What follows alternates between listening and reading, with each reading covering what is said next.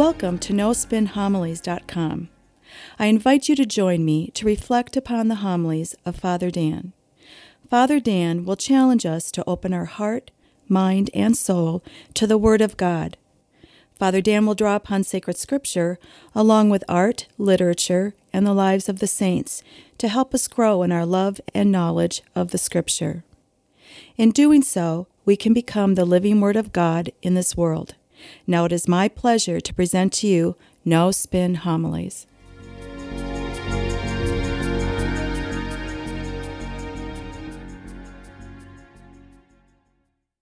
All of this weekend's scripture readings speak to us about God's laws and the importance of following them.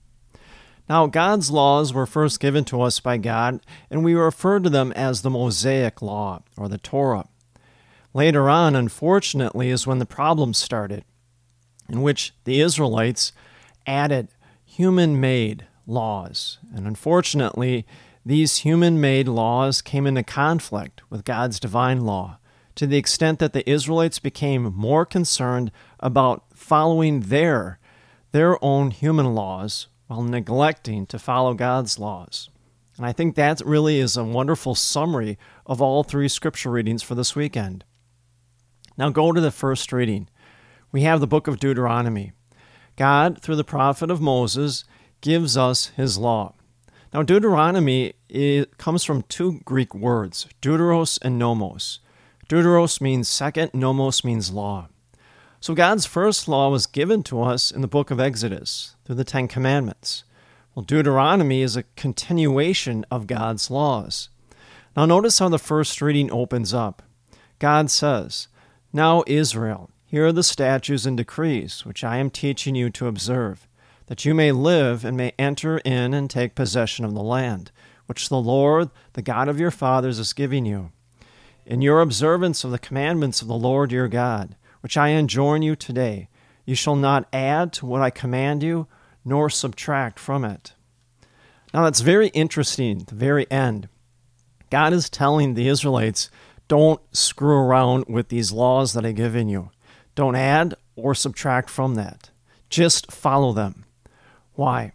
Because if we just follow those laws that God gave us, we'll always be in right relationship with Him.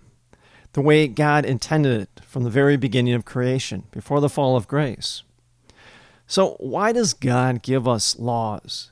Is God some monarch that he imposes order amongst us so as to firmly control our lives? No. In fact, just the opposite. God's laws give us freedom. In fact, God's law is an expression of his will. And so if we follow God's law, we follow his will. And therefore, we will be in a right relationship with God always. It's that simple.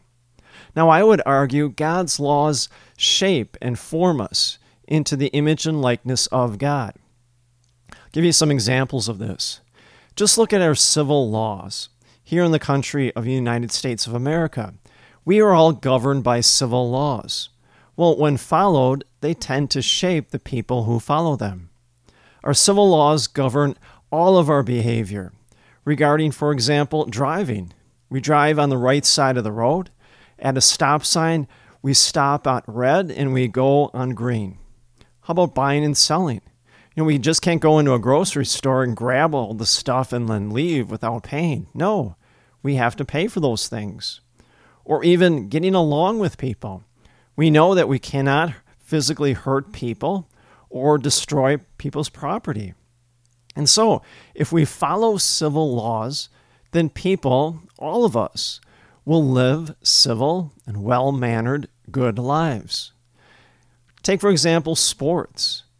Take any example of a sport, maybe your favorite sport. All sports are governed by rules or laws. And those rules or laws help us to enjoy the game. But better yet, those rules protect the integrity of the game. Well, the same thing holds true with God's laws. God's laws are given to us for the express purpose of shaping us according to God's will. And yet, at the same time, God's laws protect the integrity of our moral and spiritual life. Now, in the first reading, The Israelites, they are very privileged to receive God's laws. Now, notice the first reading continues. God says, Observe them carefully, for thus you will give evidence of your wisdom and intelligence to all the nations. For what great nation is there that has God so close to it as the Lord our God is to us, whenever we call upon him? Here, the Israelites are now glorified to have received these laws because these laws will shape the Israelites to become God's holy nation. Well, so too for us. You know, the laws that we have are the Ten Commandments, the Beatitudes, you know, the two great commandments. Well, all those laws give us, help us to follow them. And in doing so, we are formed and shaped by them into God's will and His image. Now, Jesus always had great respect for the law. That's why he always said, I haven't come to abolish the law, but to fulfill it. Why? Because Jesus is the embodiment of the law. That's why he always gives us the proper interpretation. And see, that's what's going on right now in the gospel. Jesus is addressing a very significant problem.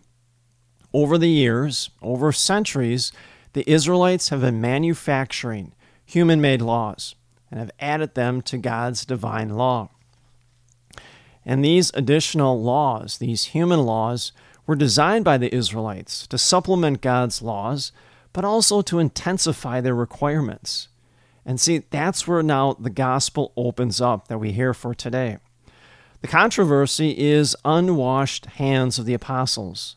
Now, the Pharisees don't necessarily charge the apostles with poor hygiene, as they do charge them with violating these human purity laws. And so Jesus responds with a very vigorous attack on these human laws. These human laws emphasize ritual purity, but really they neglect the actual moral defilement in the person's heart as defined in God's law. Herein lies the big problem. The human laws were created by the Israelites and now they've been elevated to the same status or the importance of God's laws, to the extent that now the Israelites are more concerned about following the human laws than they are consumed about following God's divine law. That's why Jesus says in the gospel, You disregard God's commandments, but you cling to human tradition. Next, he says, Things come from within are what defile. Well, defile means to desecrate or to sully. Well, that can happen in the spiritual and the moral life, but it happens internal to our soul. We have to realize